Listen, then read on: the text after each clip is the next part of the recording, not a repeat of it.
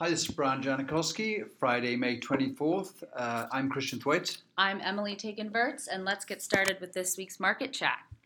So, this week, uh, the Trump administration placed pretty severe restrictions on Huawei, um, eh, you know, China's kind of trophy tech company. Um, and this is seen as just kind of another step um, in the in this trade war. Has this trade war really um, turned into a technology trade war? It's not how it started, but um, I, I, think that's how it's beginning to end up because uh, they're going to run out of things to put tariffs on.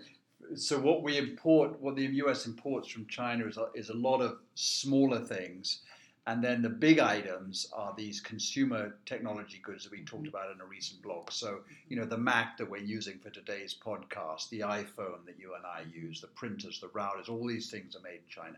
Those haven't been hit yet. And if they do get hit with a 25% tariffs, those will start hitting uh, consumer pocketbooks pretty hard. What we export to the to China is basically machinery, uh, aircraft, and agricultural goods. And obviously, the agricultural goods have already been targeted. The, air, the aircraft are, are difficult to move against quickly because they have long order times. So, what you're left with is this sort of intellectual property exchange in the tech side.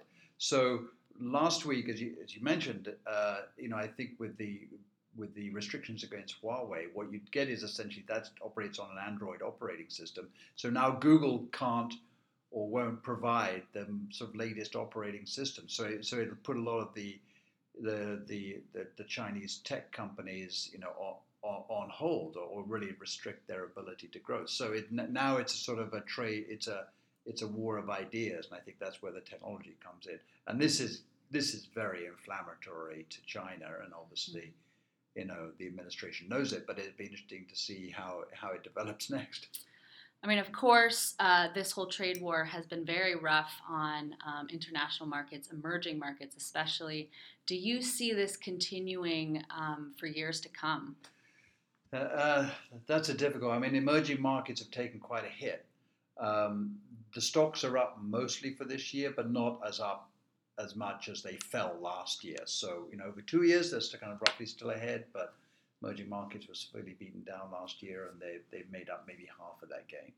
And I think yeah, there's a there's a lot of companies which are going to be hitting. I, I kind of looked before we talked here at some of the suppliers to uh, to Huawei. Huawei is a private company, so it's it's not public, but some of its suppliers are. Um, there's BYD and there's uh, um, you know, glass company which works on their phones, and these stocks are off a lot. And um, it, yeah, it's difficult to see emerging markets coming out of this unscathed, just because uh, you know you could argue that there will be some benefits if China, you know, moves some of its uh, fabrication and manufacturing to a lower cost economy like Vietnam, or so to get round the the uh, tariff bans. Um, that could help, but it, I'm not sure it reduces the overall. I don't think it necessarily helps the overall volume of trade, and it would be too transparent. So yeah, it's a lot of it's it's definitely putting people on a very very cautious footing. I mean, we we had this conversation this week around um, international equities and, and their place in a portfolio, and you had mentioned that of you know the last fifteen years or so, you know, international equities only outperformed the U.S. market in probably one year. Um, and so, what does that say um, in, in, terms of, of where international should be in a portfolio, even with someone with a, a relatively long time horizon? Yeah, yeah that's uh, it's. I think international emerging have outperformed the US more than for one year, but I think for the entire, I mean, almost ten years, uh, certainly for the last eight or nine, and maybe even five before that, if, if you know point to point, you'd have been better on having no international exposure. Uh, you'd just been better off in U.S. markets um, because over that period, whatever gains they made were swamped by the by the gains in, in the U.S. And I think that's a combination of um, you know emerging market, uh, sorry, in, international markets, particularly Europe, came out of the financial crisis in much worse shape than the US. They, they, they went in harder and they came out slower. And in many ways, they're still, um, they're still paying for it. And then um, with emerging markets, I, I, think you've got, we talked about it before, this kind of double whammy of interest rates were very low. They took on a lot of external debt, mm-hmm. not China, but, but others are like it and around it. That external debt was typically dollars. And then as interest rates climbed, they were hit with a higher debt interest payment as well as a, a higher a higher exchange rate in the form of dollars dollar, so higher repayments. So you know the economy sort of you know really had a problem, and China has tried to uh, compensate for this by I- increasing domestic demand, but that's a difficult thing to do in a country where it's easy to go out for the government to go out and you know build a new bridge, a new airport, and create infrastructure. It's much difficult for them to persuade households to go out and spend. They can they can decrease taxes, but taxes are de minimis levy that you can pull in somewhere like China. They can sort of make credit more easily, they can make housing more affordable, but it's still a very difficult thing to push mm.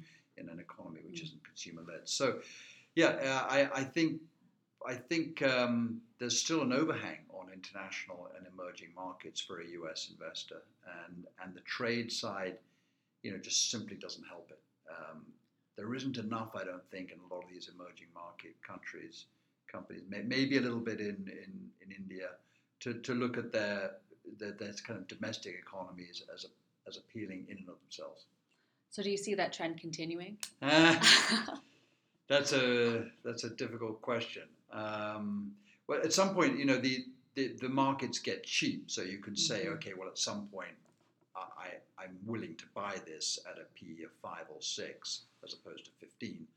Um, and, and then that could be a good investment. But yeah, I think we're, we're definitely still under a cloud with mm. international and emerging markets. And the strength of the dollar, the dollar's been incredibly strong this year. Do You remember in 2017, we were all talking about, including us, about a weaker dollar. Uh, well, that started to reverse last year and has gone into you know acceleration this year. So, you know, it's helping our ability to pay for imports, but it's making uh, you know it's it's it's, it's definitely hurt uh, an overseas investor because um, because the dollar strength has eroded some of the foreign exchange gains. Mm-hmm. Sticking with international, um, this morning we learned that Prime Minister May has resigned. Um, I think effective the first week of June or, or, or sometime in June. Uh, does this uh, make the possibility, or does this increase the possibility, uh, or reduce the possibility of a hard Brexit? Um, I don't think it does. It doesn't change it because at the moment we don't know. Look, she's been sniped at from the side by every quarter, and most most of her opposition has has been this is too too soft a deal. It's almost like being being out of the EU normally, but being in the EU from a de facto perspective. And then the opposition really is, is really not clear what the Labour Party wants, but they seem to sort of not be willing to go along with it. So it probably increases slightly the, the risks uh, of, of a hard exit, and that's obviously not good. And we've seen it in sterling. Sterling's been yo-yoing around this year. But sterling at the time of Brexit, two and a half years ago, was about 155 to the to the dollar. Today, last week, it it hit 127. So that's a massive you know de, uh, depreciation of a, of a major traded currency. And stocks have been pretty awful in, lo- in local currency terms. They've done not not bad, but not nearly as well as other markets. And into a dollar investor, they've been another five percent worse because of the transaction. And I, I just can't see that there's uh, that there's a good ending in sight for the UK, at least until this October deadline comes round. And shifting the players at this point um, might accelerate things a little bit. There might be a you know a, a, rally around a new prime minister to actually vote something through because she's just had so many enemies. She hasn't been able to get anything done. Um, but boy, I, I, I, as you know, we we kind of came out of the UK as an investor two and a half years ago, and uh, and haven't been back. And um, you know, for now, I don't really see the reason to go back. I mean, this uncertainty can't be good for the British economy in terms of, of investment and. Yeah. Um, uh, well, some parts of the economy are doing quite well, funny enough, because because being a, a much more export-oriented country, mm-hmm. a weak a weak currency has helped. So that's, I think, camouflaged some of the difficulties a little bit. You know, Hmm. unemployment is low. Same issue here, though. I mean, there's a lot of people not in great paying jobs, and you know, inflation's pretty low. Uh, so it's been sort of m- rumbling along, but it, it hasn't been the unmitigated disaster. But I think, uh, and, and I don't necessarily see it as being an unmitigated disaster. What I see, what I see, the sort of coming out of Brexit, especially if it's a hard one, is a kind of a slow deterioration of competitiveness over many years. Mm. That's that I think is Mm. what people should be doing their utmost to avoid. And I think that's what scares most sort of economists and long-term investors. But it, you know, for those that want to do a hard Brexit, they're saying, look, now nothing calamitous has happened. We're still here. We've still got you know modest GDP growth. You know, we still have un, uh, unemployment at four percent. You know, so we're so they're almost holding that out as an excuse that that Brexit's okay. But I Mhm. think the long-term effects will be far more deleterious. Mm.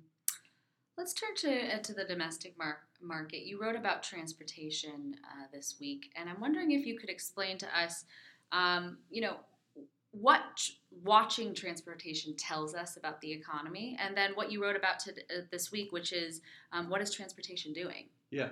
Uh, well, it, the Dow Jones Transportation Index is is not as well known as the industrial index. Twenty stocks, and it's the same calculated in the same way. It's price weighted, not market cap weighted, and it has companies basically that either move people or things. So you've got the airlines are in there, Avis, I think, budget, uh, the, the car hire companies. But the ones I find interesting are the guys that you know CSX moves rail, Kirby if you live in the Midwest, you've probably seen a Kirby barge, you know, move down the Mississippi. Uh, JB Hunt, if you're ever out on any interstate highway, the chances are you'll see a JB Hunt truck uh, pretty pretty quickly. Uh, and FedEx, which is more, you know, air freight, UPS, same thing.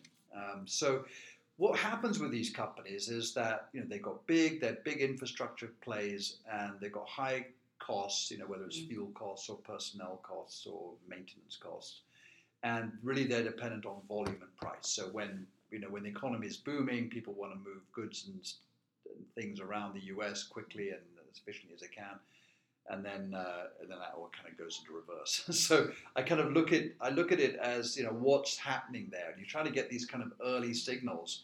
And we've looked at the air freight traffic coming out of Memphis. Memphis is the headquarters of FedEx, so that's where a lot of air freight. Actually, that's where your iPhone comes from. If you go on the Apple site and buy an iPhone and it says, here's your iPhone, and it's somewhere in like Chengdu, China, and you can track it for the next four days, chances are for a good 36 hours it's sitting on a FedEx uh, container somewhere. Um, anyway, so that's.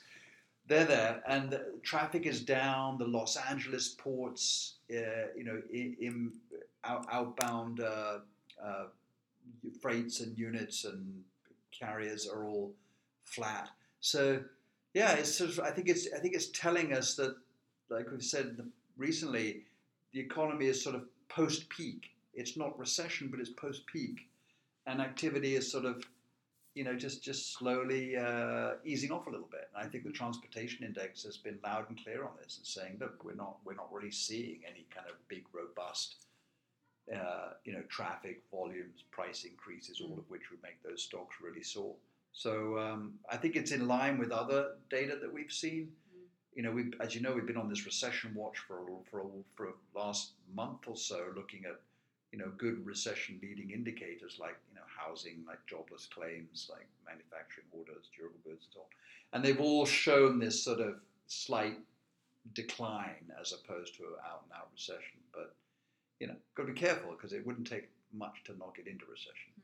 That's an interesting point, though, because you're talking about these leading indicators. And do you find that um, if the lead, if the leading, if there's a, a, sharp downturn in those indicators, does it then predict uh, the the ext- the extremeness of the recession?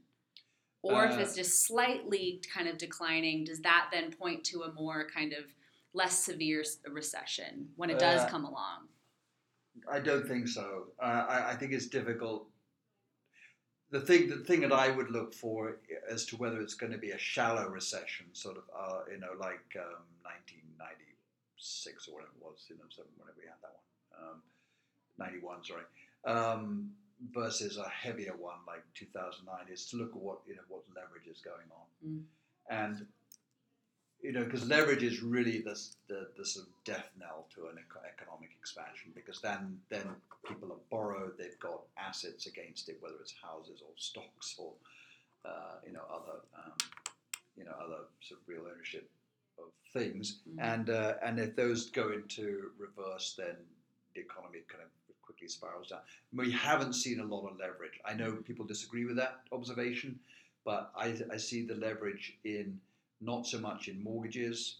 Um, auto loans, yes, but that's a different type of animal. I don't see that as being, you know, A as big and B as, as non-recourseable as mortgages Mhm. and um, and student loans. But I think student loans are more about slow household formation rather than people going bust and not being able to pay their student loans. Mhm. They're government guaranteed anyway. So yeah, so we haven't seen a lot of that, and I think that tells me that the recession would be more mild Mhm. uh, than than severe. Mind you, none of us predicted the severity of the 06, 07 one. In hindsight, we should have seen more of the warning signals, but that was a you know kind of a highly leveraged real estate play. Mhm. Yeah. Well, thank you very much, Christian. Thanks to you for listening. Thanks, everybody. And uh, just to get to our disclosure, please note the discussion of our investment investment strategy, including our research investment process, represents our investment investment strategy as stated as commentary, subject to change without notice. We cannot assure that the type of investment discussed in this commentary will outperform any other investment strategy in the future, nor can we guarantee that such investments will present the best or attractive risk-adjusted investment in the future. This is for general informational purposes only. References to an individual security should not be construed as a recommendation to buy or sell. That security, the securities mentioned in this commentary, only several successful and unsuccessful investments by us do not represent all the securities we have purchased or the recommended. Although we deem reliable source of statistical and other information referred to in this commentary, we cannot guarantee the results or completeness of any statements or numerical data, past performance, and indication of future results.